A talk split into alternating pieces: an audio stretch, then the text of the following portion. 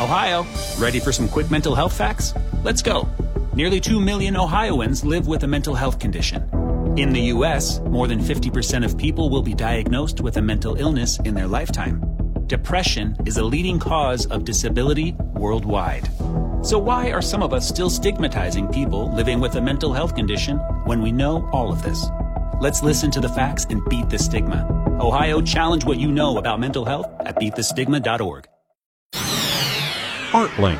KFOR helps you picture the arts in Lincoln. Along with Husker football, homecoming, volleyball, and Disney on Ice, it's also First Friday, the once a month evening in which all of the city's art galleries hold coordinated free public open houses. Many unveil their new exhibits.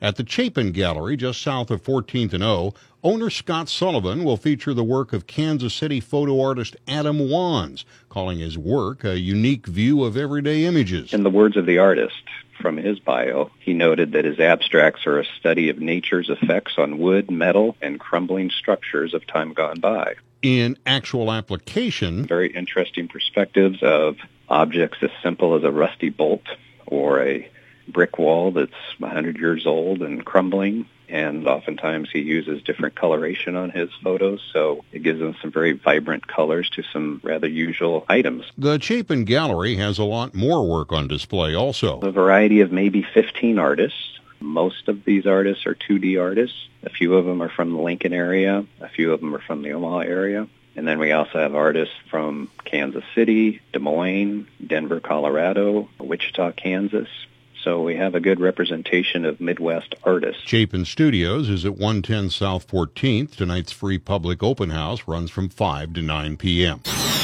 ArtLink on the podcast tab at kfornow.com.